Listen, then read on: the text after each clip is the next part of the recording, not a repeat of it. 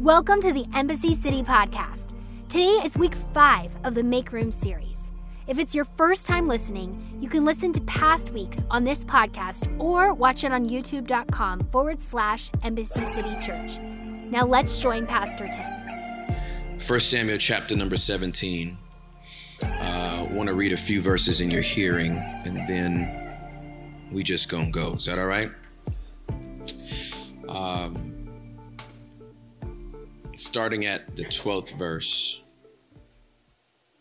here's what it says Now, David was the son of a man named Jesse, an Ephrathite from Bethlehem in the land of Judah. Jesse was an old man at that time, and he had eight sons. Jesse's three oldest sons, Eliab, Abinadab, and Shimea, had already joined Saul's army to fight the Philistines. David was the youngest son. David's three oldest brothers stayed with Saul's army, but David went back and forth so he could help his father with the sheep in Bethlehem. For 40 days, every morning and evening, the Philistine champions strutted in front of the Israelite army. One day, Jesse said to David, Take this basket of roasted grain and these 10 loaves of bread and carry them quickly to your brothers. And give these 10 cuts of cheese to their captain. See how your brothers are getting along and bring back a report on how they are doing. Now, this is a interesting passage I just read you because in 1 Samuel chapter number 17, this is the, the pivot for David. This is the quintessential battle that people talk about to this day. Books have been written on it, uh, corporations have been described by it, football teams have been venerated, being called David versus Goliath. And spoiler alert, David won. So my focus is not to talk about the actual fight between David and Goliath. My, my, my focus is to uh, zoom in on and investigate how David got to the fight to begin with. So if you're taking notes on this message, please write this down. Don't be too high to come in low. Don't be too high to come in low. Bow your heads, let's pray over the word, shall we? Holy Spirit, humble us. Amen.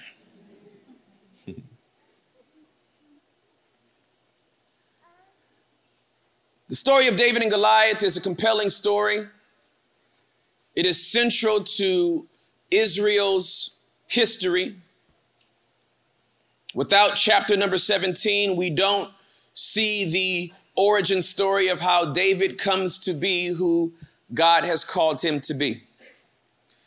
Uh, but I would be absolutely negligent to dive straight into the passage I just read without giving you some framework and some context leading up to it.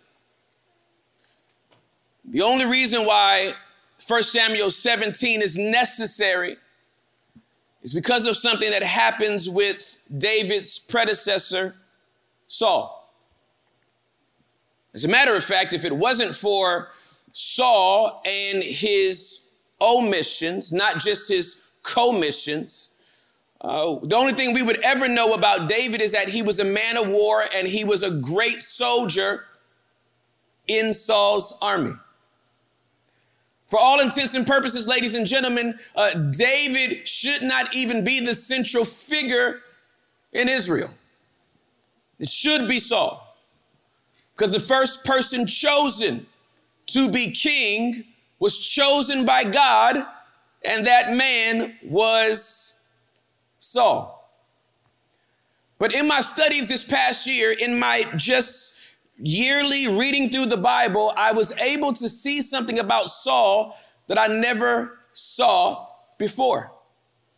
It was so interesting to me and it actually broke my heart. I know if you've probably read about Saul, you've heard people preach about Saul. He's given a bad rap and there's some things that he did that he should not have done. His reputation is marred because of those things, but I have a heart filled with grace and compassion for Saul.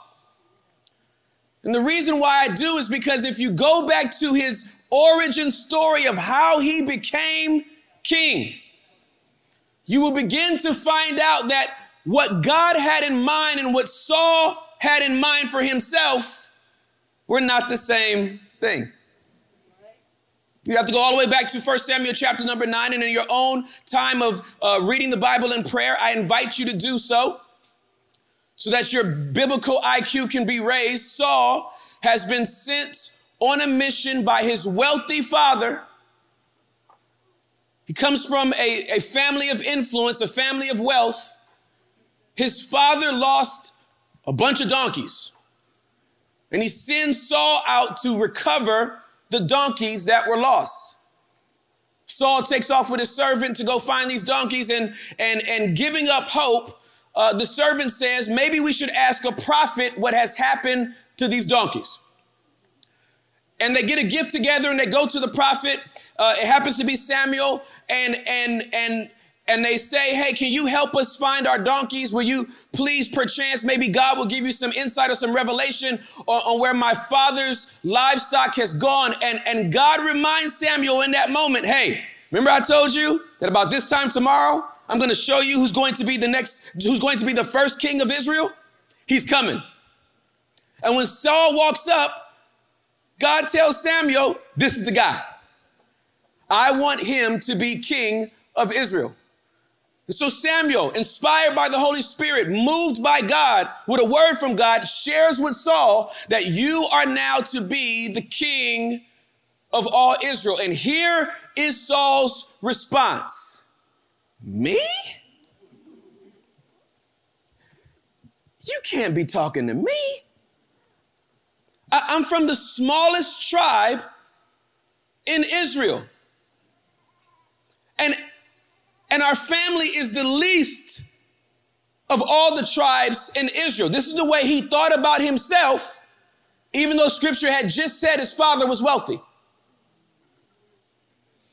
I want to take you slow here because you may not understand that the way you see yourself can impair the word that you receive from God.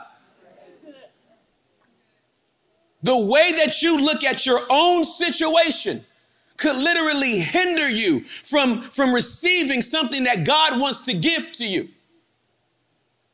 We've been talking about making room, but if you see everything in your life as something that God can't use, then even if the right word comes, the wrong mindset will block you from seeing that word come to pass. Scripture said his father was wealthy. Scripture said his family was set. But the way he saw himself was small. The way he saw his family was least of those amongst the tribes and the clans.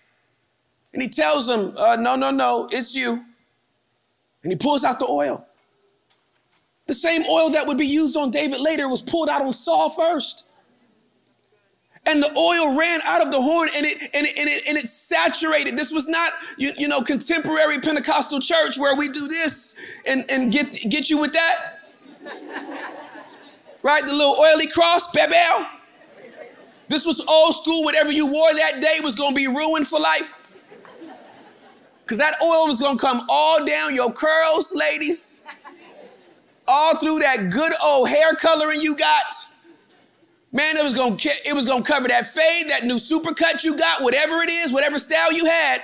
It was gonna come through all of that and go down your face into your shirt.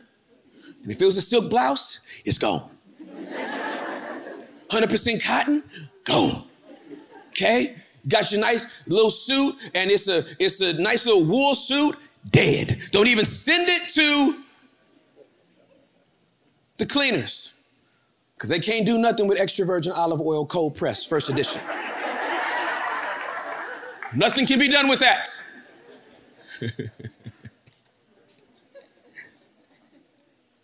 the anointing is on him. All the anointing is, I've told you multiple times, is God's approval. The anointing is now on Saul. Saul knows that God has chosen him to be king. Samuel told him. It was done in private for him to receive it first. And the next day it was about to be public for the entire congregation of Israel to receive second. I don't know why they chose to do it American Idol style. If you go back and read the text, it was not done in private with just Samuel and Saul. And then the next day, Samuel walks out with Saul, like, hey, children of Israel, here goes your, your first king. They, they did it like, like, like, you know, competition style. Called out all the tribes, lined them all up Levi and Judah and Simeon and Naphtali and Gad and Asher and Benjamin and Judah, called them all up, lined them all up, and then got down all the tribes lined up, then got all the tribes, and then went down to clans, and from clans went down to families and said, Saul is the one that is going to be king. And you couldn't find Saul.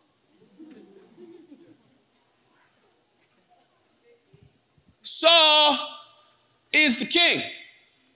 Can't find Saul. Think about it. Jennifer Hudson wins American Idol. And, and, and the confetti, and it comes down, no Jennifer. Where's she? Ruben Studdard is the winner of American. You can tell I have not watched American Idol recently at all. All of my references are a decade old. I make no apologies for that. None at all. Ruben Studdard! Ruben! Ruby! Gone. Nobody's there. Scripture says that on the day that he was supposed to be coronated as king, he is hiding amongst the baggage. With the oil on his head and the approval of God on his life, he is hiding amongst the baggage. And here's why, and this is what broke my heart. Everybody's looking at the leadership of Saul and what he did and how, how angry he was and manipulative and controlling and how subsequently jealous he would become. Uh, you're looking at the wrong thing. The reason why my heart goes out to Saul is because I understand why his leadership was so janky. It's because he never agreed with God about being chosen as king. And when God has spoken a word over your life and said, This is what I want you to do, and you don't come into agreement with it, but do it anyway, you do it with a grudge. You step into that season, but you never really are comfortable in what God is doing is because you don't agree you should be being there. You should be there in the first place. I mean, I'm doing, I'm being obedient to the Lord. This is what He wanted me to do. But I mean, I mean, if you say so, Lord, and that attitude will make the relationship and the season difficult for you.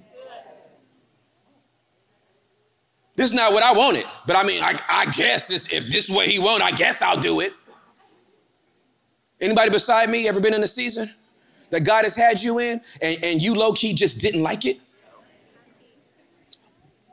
I'm exhorting you to change your attitude.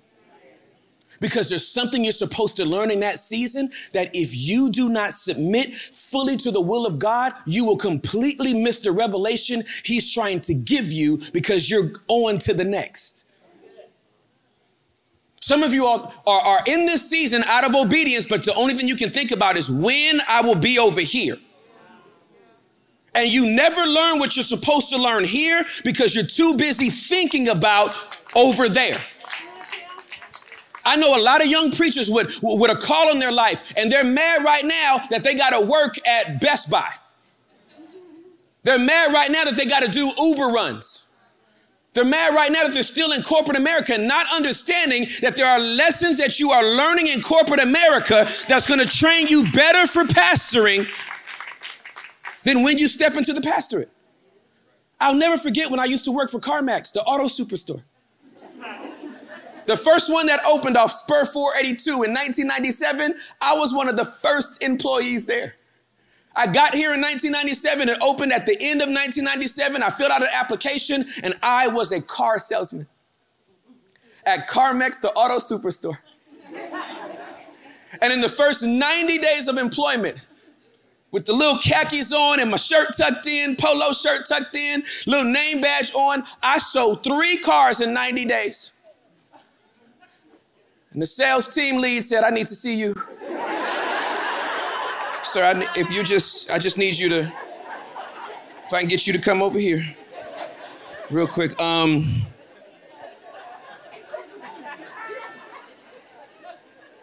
it's not working.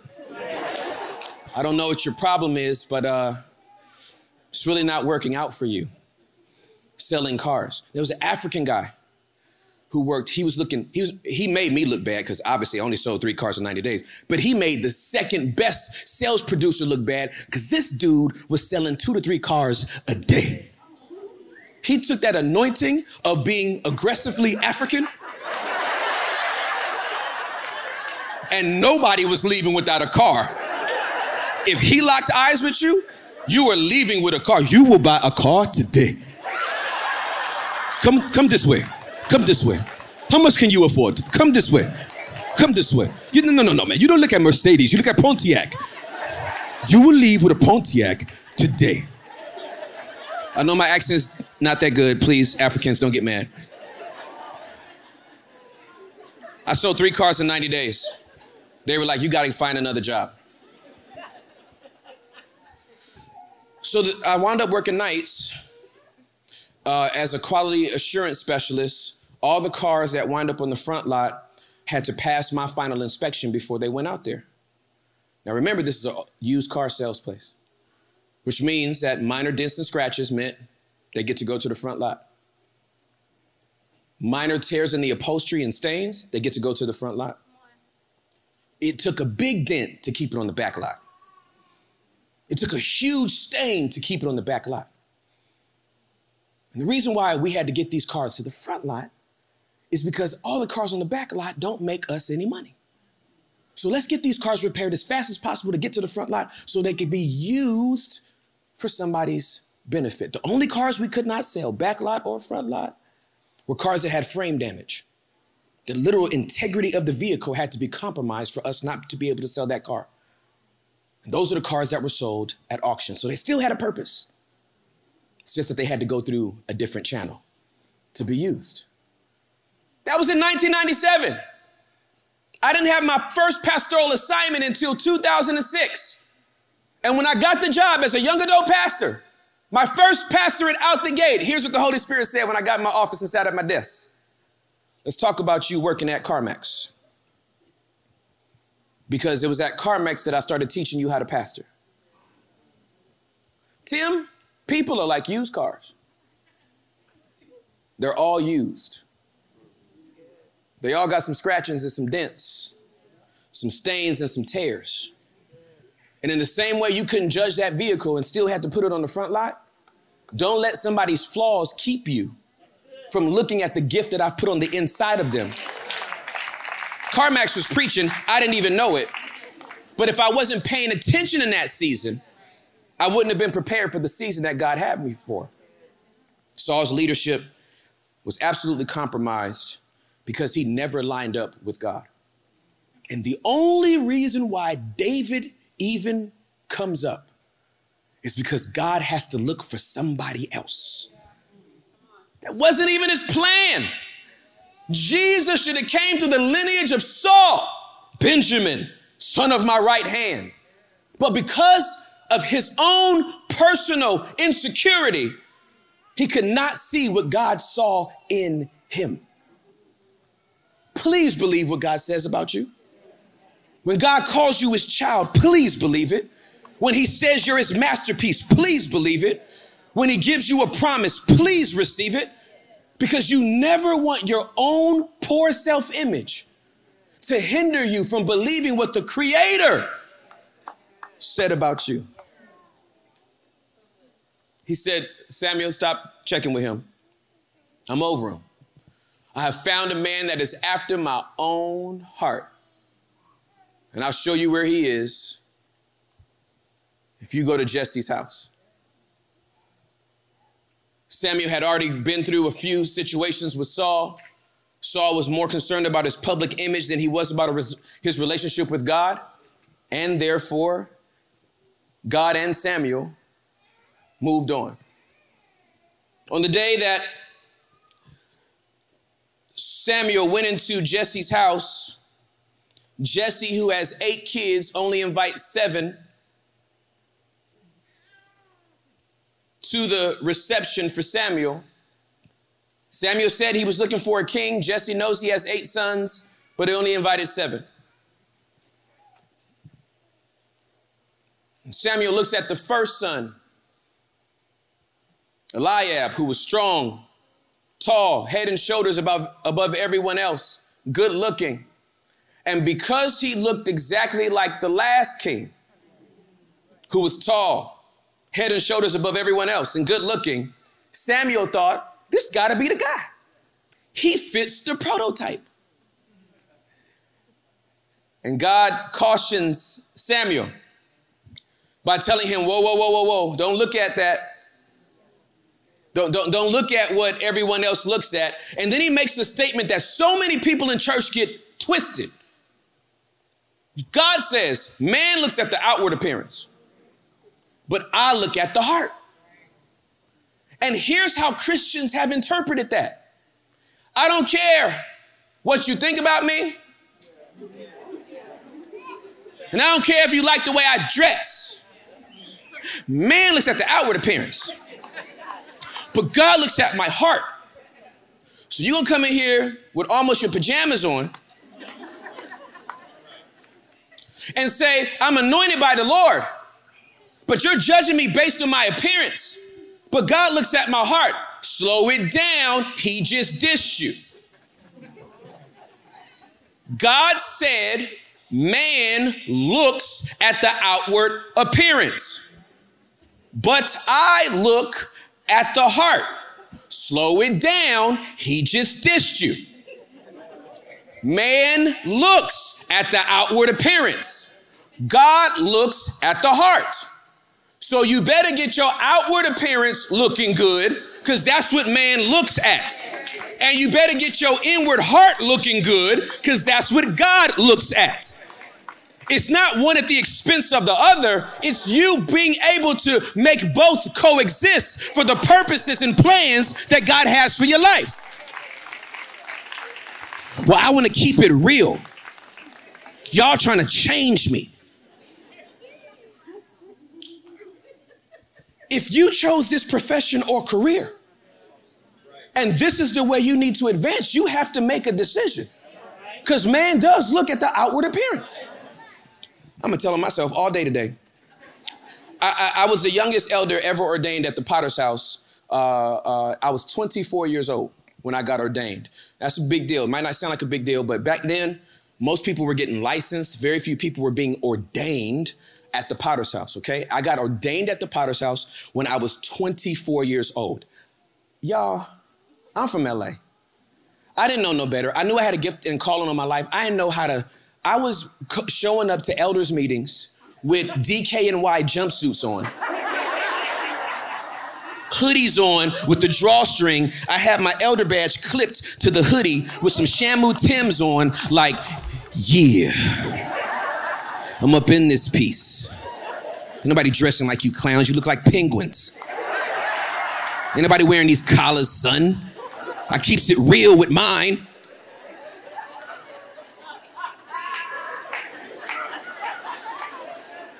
And I kept it so real that I had no access. And I kept it real for about six months. And nobody said anything to me and I'm in my quiet time with the Lord, slow it down. I'm in my quiet time. When you get in your quiet time with the Lord, He gonna talk to you about you. He ain't gonna talk to you about your boss. He gonna talk to you about your wife. You get some quiet time with him, he ain't about to complain. Like he ain't about to co-sign with you, like, yeah, I don't like them either. he about to talk about you. And I got alone with the Lord. And the Holy, and the Holy Spirit said, You are hindering my plan for your life because you won't change your clothes. And I was like, Oh, why? I, I just want to be myself. He's like, You can still be yourself. But man looks at the outward appearance. So I went to K, I went to K and G because that's all I could afford at the time. went to K and G, okay, and and and I got I got me three suits, okay. I got one Mr. Harvey suit, and then he was he was kind of hot at the time. Those pinstripes were kind of popping. And, and, and, I got three other suits, and, and, I, and I took it to a Russian woman who was a great tailor, and I had it tailored to me. Okay? And, and, and I walked in the church, and everybody was like, What? And I got an attitude. Oh, now you want to check me out. Back then,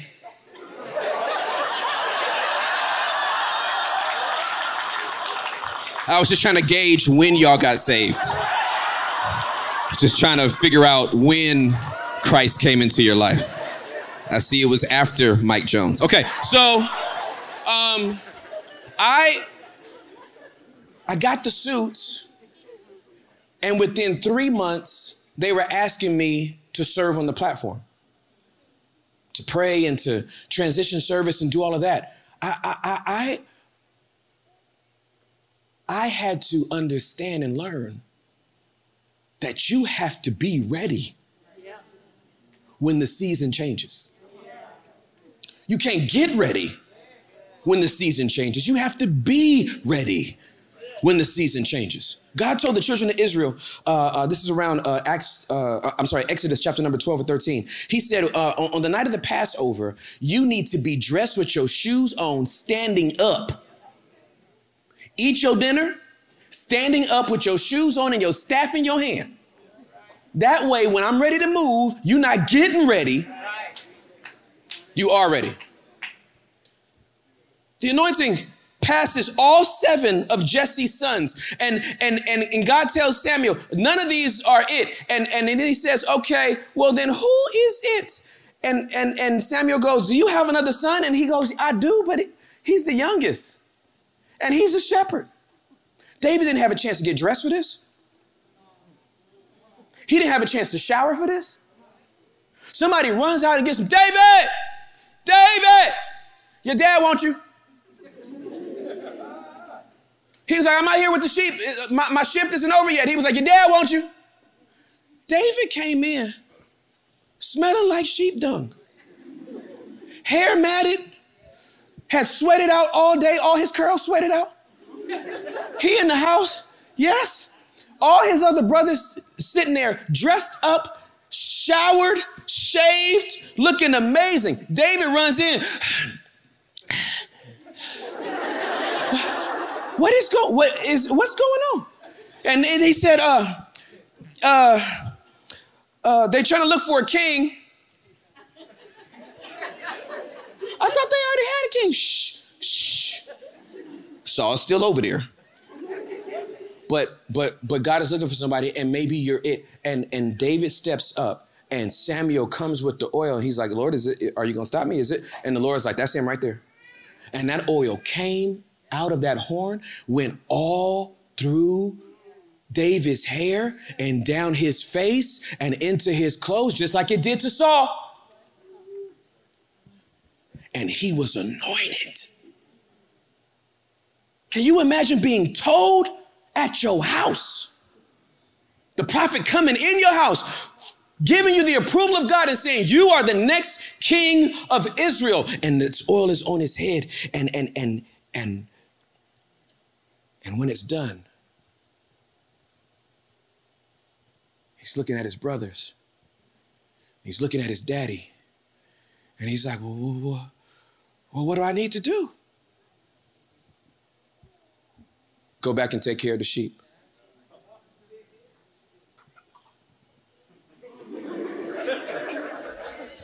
Can you imagine getting an anointing, but you got to go back to work? See, we all want this instant change. Make room.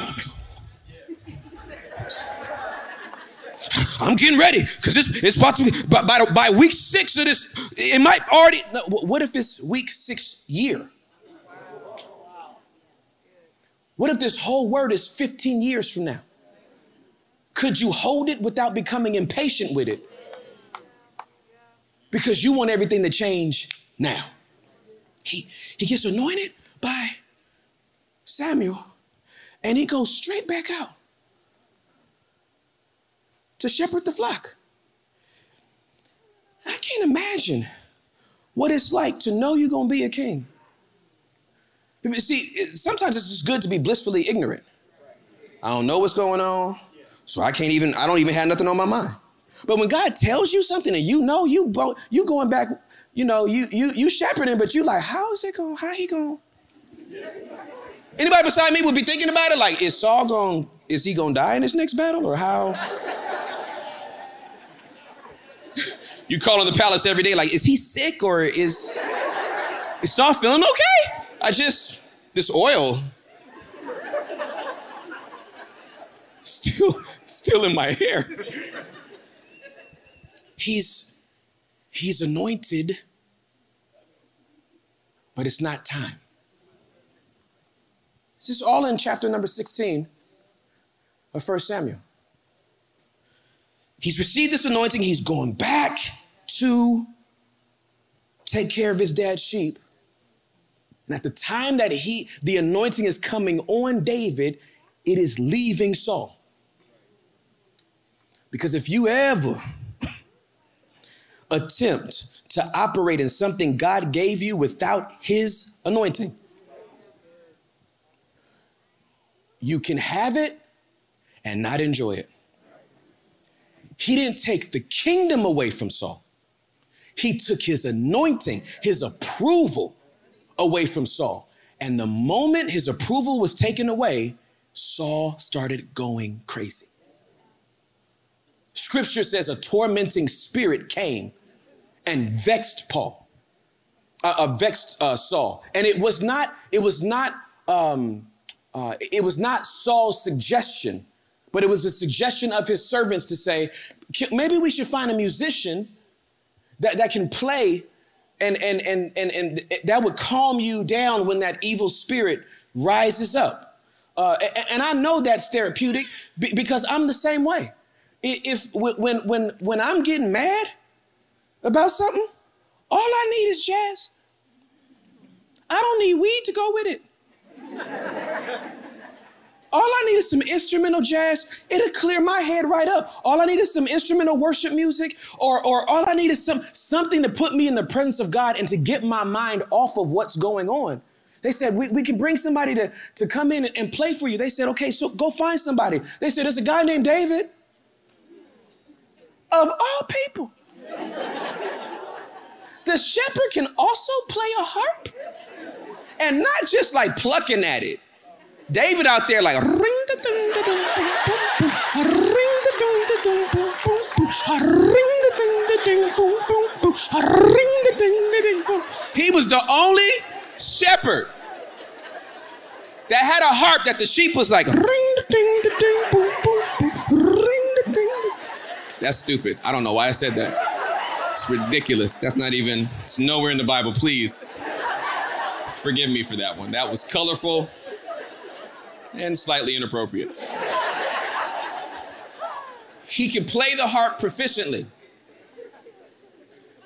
And they, they said this dude can play the harp and he's good looking. And I think as he plays this harp, it'll, it'll make all of those evil spirits you have go away. And they said, they said, go get him. Saul said, go get him. And David came in, he started playing for Saul, and scripture says Saul loved David. So much that he made him his armor bearer and said, Call your daddy and tell him you're not coming back. because I want you to be with me. I want you to imagine David, the anointing of God, and now being deemed by Saul himself, the armor bearer. Can you imagine what's going through David's mind? Getting close.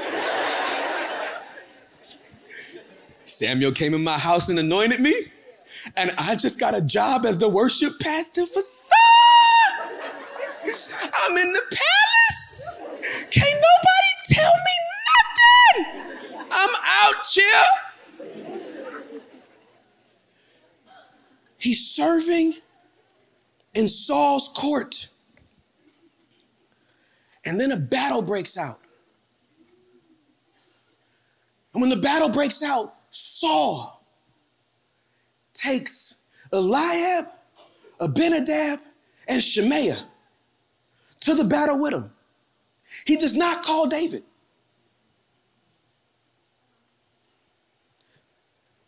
The three eldest brothers of David that had been rejected by God as king is who Saul invites to go down to the battle with him. He does not call David. His armor bearer, his worship leader, is not invited to the fight. David does not interject that his resume is glowing when it comes to fights with animals. I've killed lions and bears. He doesn't tell him up front. But once again, it seems like he's been rejected. Somebody else has been chosen without him even being thought about. Now, I want you to keep this in context because David's already received the anointing by Samuel. And he's already received his appointment by Saul. But those verses I read you, the Holy Spirit showed me something. Y'all, I've been preaching 25 years. I've never seen it until about a month and a half ago. And when God gives me a revelation out of his word that I've been reading for 25 years, I promise you to this day, I feel like I'm winning the lottery. Because I know I don't deserve to see nothing out of that book. The Holy Spirit has to reveal it or I'll never see it. I'm sitting there and I'm reading. And the Holy Spirit said, I need you to look at verses 12 through 18. And I go read, starting at verse number one, because when the Lord tells me to read something, I, I, I, act like I never read it before. I don't get the mindset of, I already know what that say. That's arrogance. I came into 1 Samuel chapter number 17 brand new, like, what, what, what's that? I wonder what you have to say here. I wonder what this chapter is about. I start reading. And I read that Saul, Abinadab, Eliab, and Shimea had been at the battlefield with Saul. And because there was nobody to play music for, David wound up back with his dad shepherding a flock. And then David's dad, Jesse, says, uh, I need you to do me a favor. I need you to run an errand for me. Would you please take bread to your brothers and cheese to the captains of Saul's army and check on how they're doing and come back and give me a report.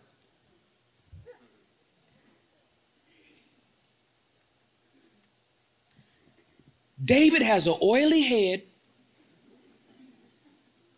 and has a strategic position in the palace. And your daddy is asking you to run an errand.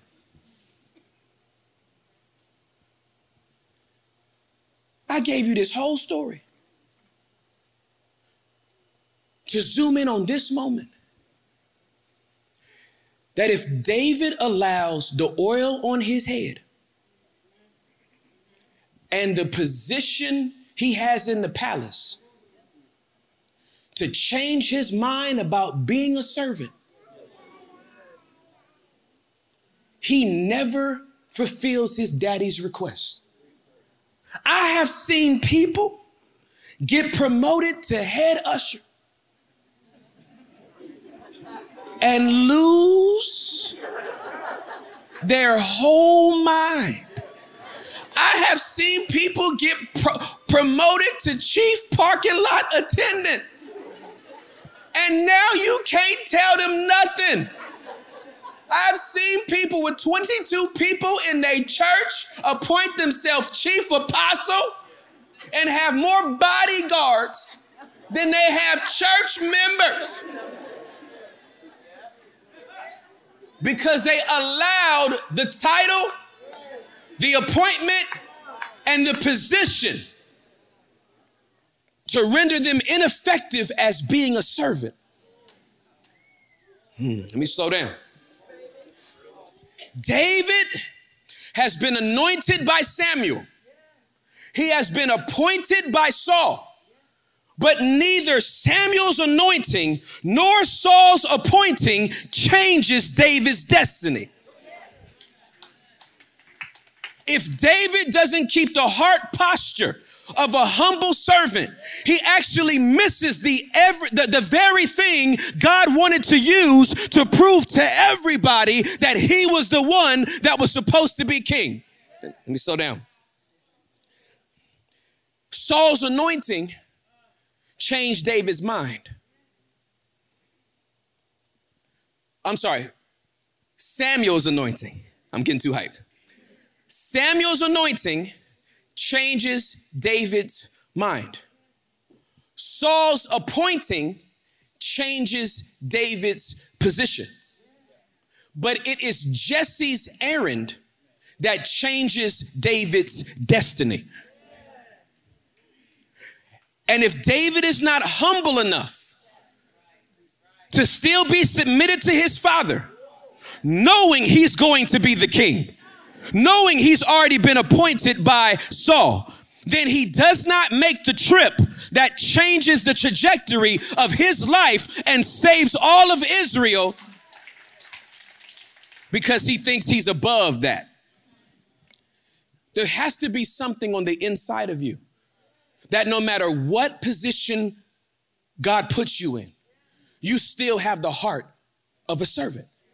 I never want to get to the position uh, uh, uh, uh, in any part of ministry where I go, ain't my job. See trash on the floor in the foyer? Let's hope somebody picked that up. See a dead cricket in the hallway? Hmm. Housekeeping to be here at one. Hope they get that up. I saw it. I, I, I, want to be trusted to still run my father's errands. Doesn't matter if I'm a lead pastor, doesn't matter where he tells me to go. If God tells me to, to go give you some water, I still want to be found serving and doing what he's called me to do because my position and my anointing does not put me above serving. Samuel the anointing changed his mind. That's why he hit his head. He, he, he had to get the mind of a king. And you don't get a mind of a king without having an anointing. You can never even think like one unless you've been anointed by God. So that, that oil changed his mind. I'm thinking like a king. Even though I'm out here with sheep, I'm thinking like a king. I know there's sheep now, they're gonna be people later. I'm thinking like a king.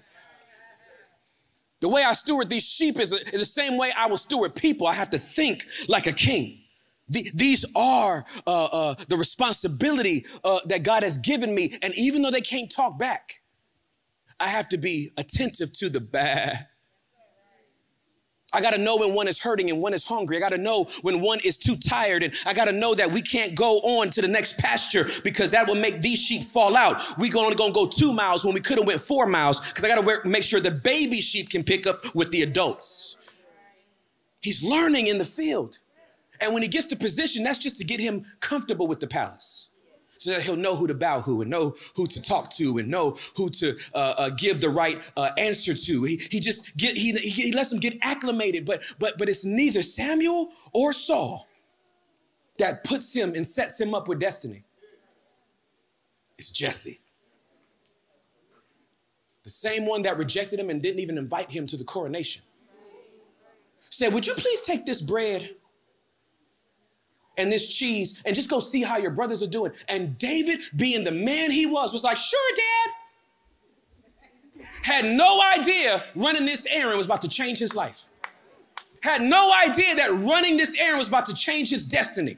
Had no idea that just obeying his father was to mean the salvation for a whole nation. Philippians chapter number two, because I want you to understand uh, that, that, that this same servitude and this same servant heart that is in David uh, is in uh, Jesus you know, 14 generations from David, we get Jesus and we get this. Philippians chapter number two, verse number five. I want you to understand that this is encoded into the DNA of every believer. If you would just unlock it, if you want to make room, you have to be humble. You're going to make room, you have to be a servant. You want to make room, you have to get your mind open that God will use whatever uh, uh, opportunity to get you strategically placed in the place that you're supposed to be. Here's what it says You must have the same attitude that Christ Jesus had. Though he was God, he did not think of equality with God as something to cling to. Instead, he gave up his divine privileges. He took the humble position of a slave and was born as a human being. When he appeared in human form, he humbled himself in obedience to God and died a criminal's death on the cross. I got, before I go any further, the reason why we're all sitting here today is because God sent his son on an errand.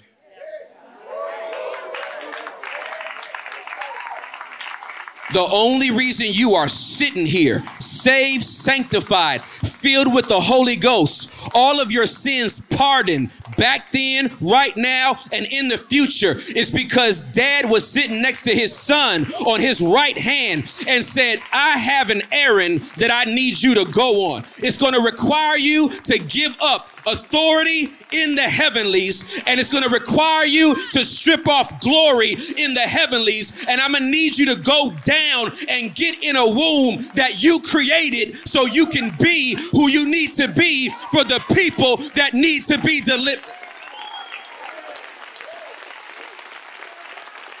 I'm trying to show you, you can never allow the season of your life to make you think you cannot be a servant. Jesus got up from the table. He said, What you need me to do? He said, You, you, you know what happened to Adam and Eve? It's going it'll, it'll never change if you don't run this errand.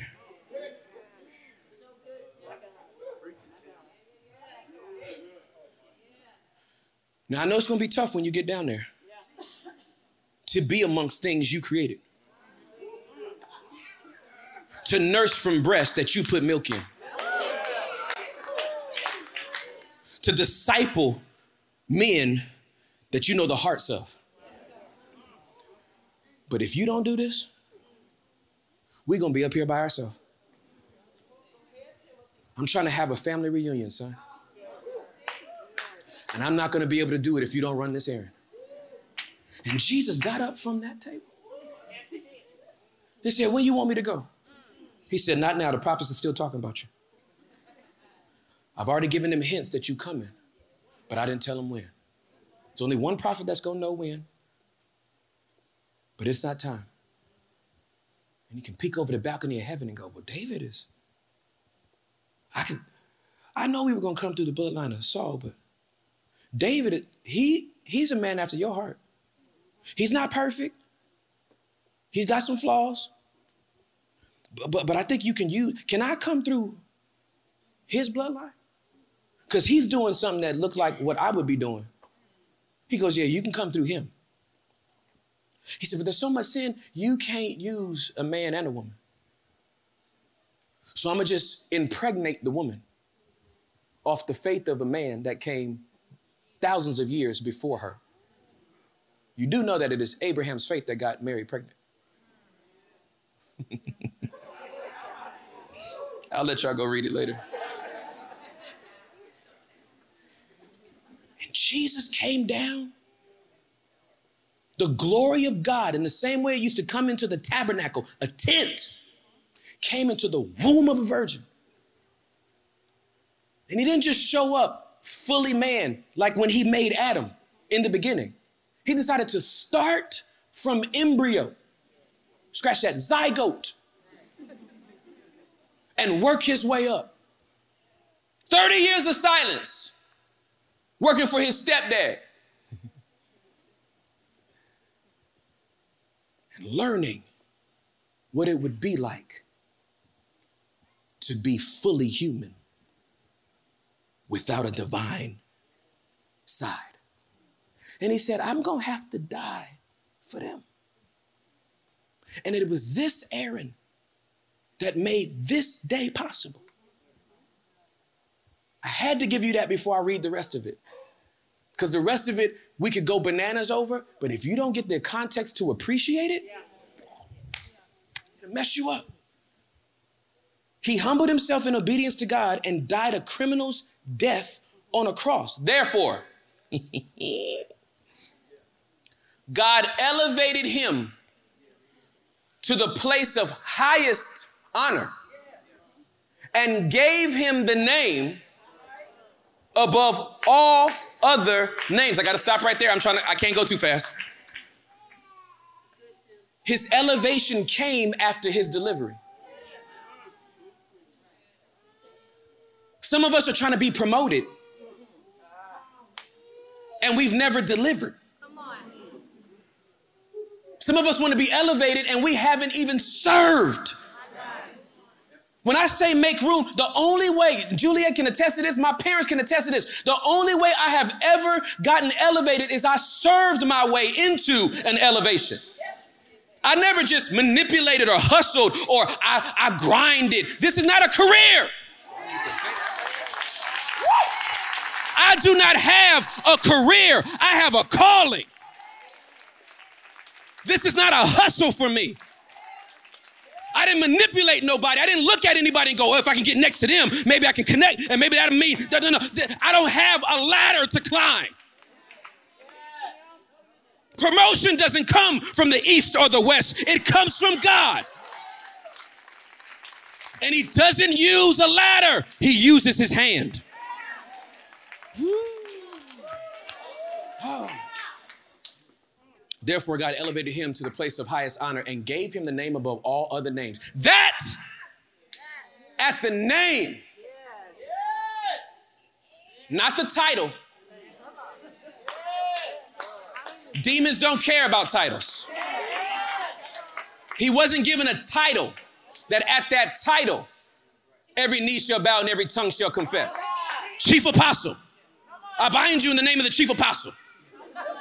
I bind you in the name of the Rose of Sharon. I bind you in the name of Emmanuel. I bind you in the name of Jehovah Shammah. No. No title is going to make a demon bow. Demons don't care about titles, they know names. That's why a good name is better to be had than all the riches in the world. Okay. At the name of Jesus, every knee should bow in heaven and on earth and under the earth, and every tongue declare that Jesus Christ is Lord to the glory of God the Father. And uh, at least 600 people say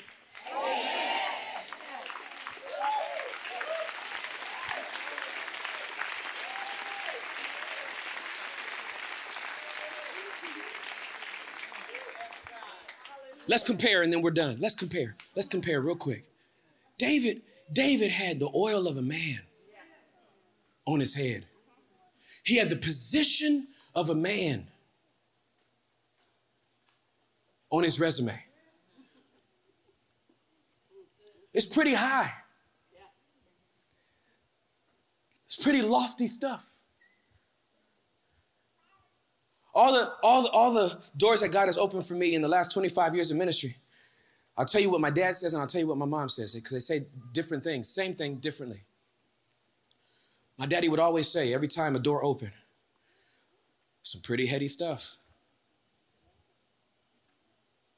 Pretty big doors God opening. Stay humble.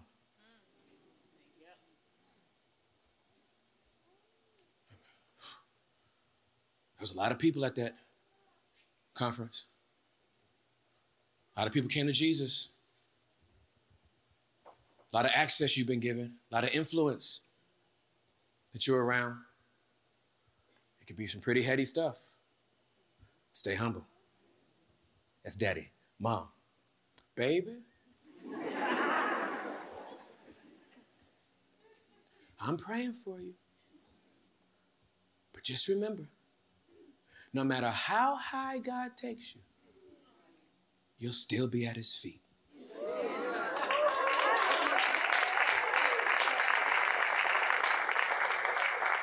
You will still be at his feet. Let's compare. David, a man had to give him that. Had to give him the anointing. A man had to give him a position. A man had to give him a delivery to run on. Let's compare that with Jesus. Because when I say don't be too high to come down low, if I just leave you with the example of David, you might think, I can match that. But when we read Philippians, and you see how high Jesus came down, I don't care how much money you got in your bank account. I don't care if you kick it with senators and governors. I don't care if your trust fund has so many millions in it that it'll take you five lifetimes to spend it. Don't be too high to come in low. Every time I'm introduced to somebody and they ask me, what's your name? Tim. What do you do? I work at a church. Oh, are you one of the pastors? I am one of them. It's just my own reminder that the position means nothing, the title means nothing, the anointing means nothing if I'm not humble. And the only way you can make room, the only way you will allow God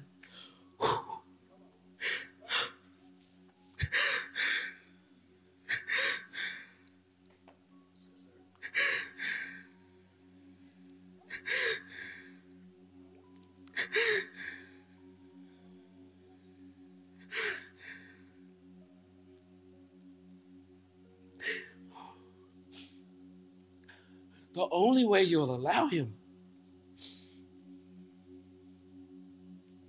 to use you, the only way you'll go happy is humble.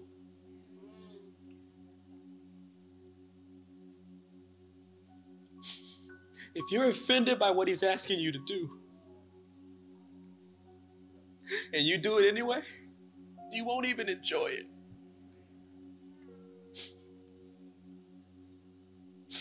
I've been there, I've been in seasons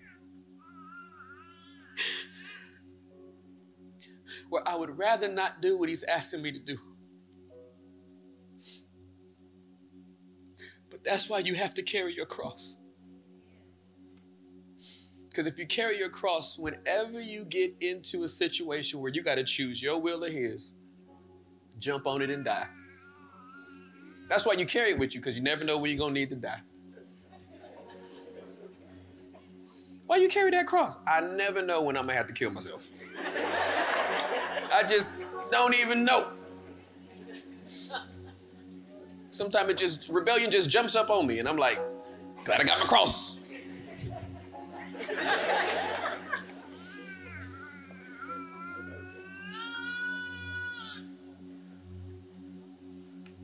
Don't be too high.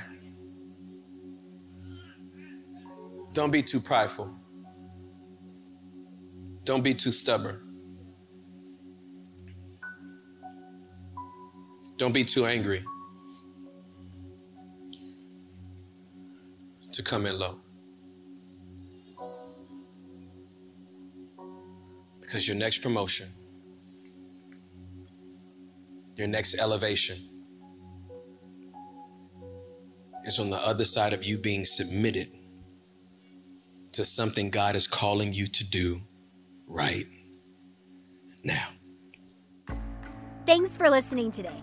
If this message spoke to you in any way, please subscribe in your favorite podcast app and leave a review too. We would like to connect with you. For past messages, updates, and more, please visit embassycity.com.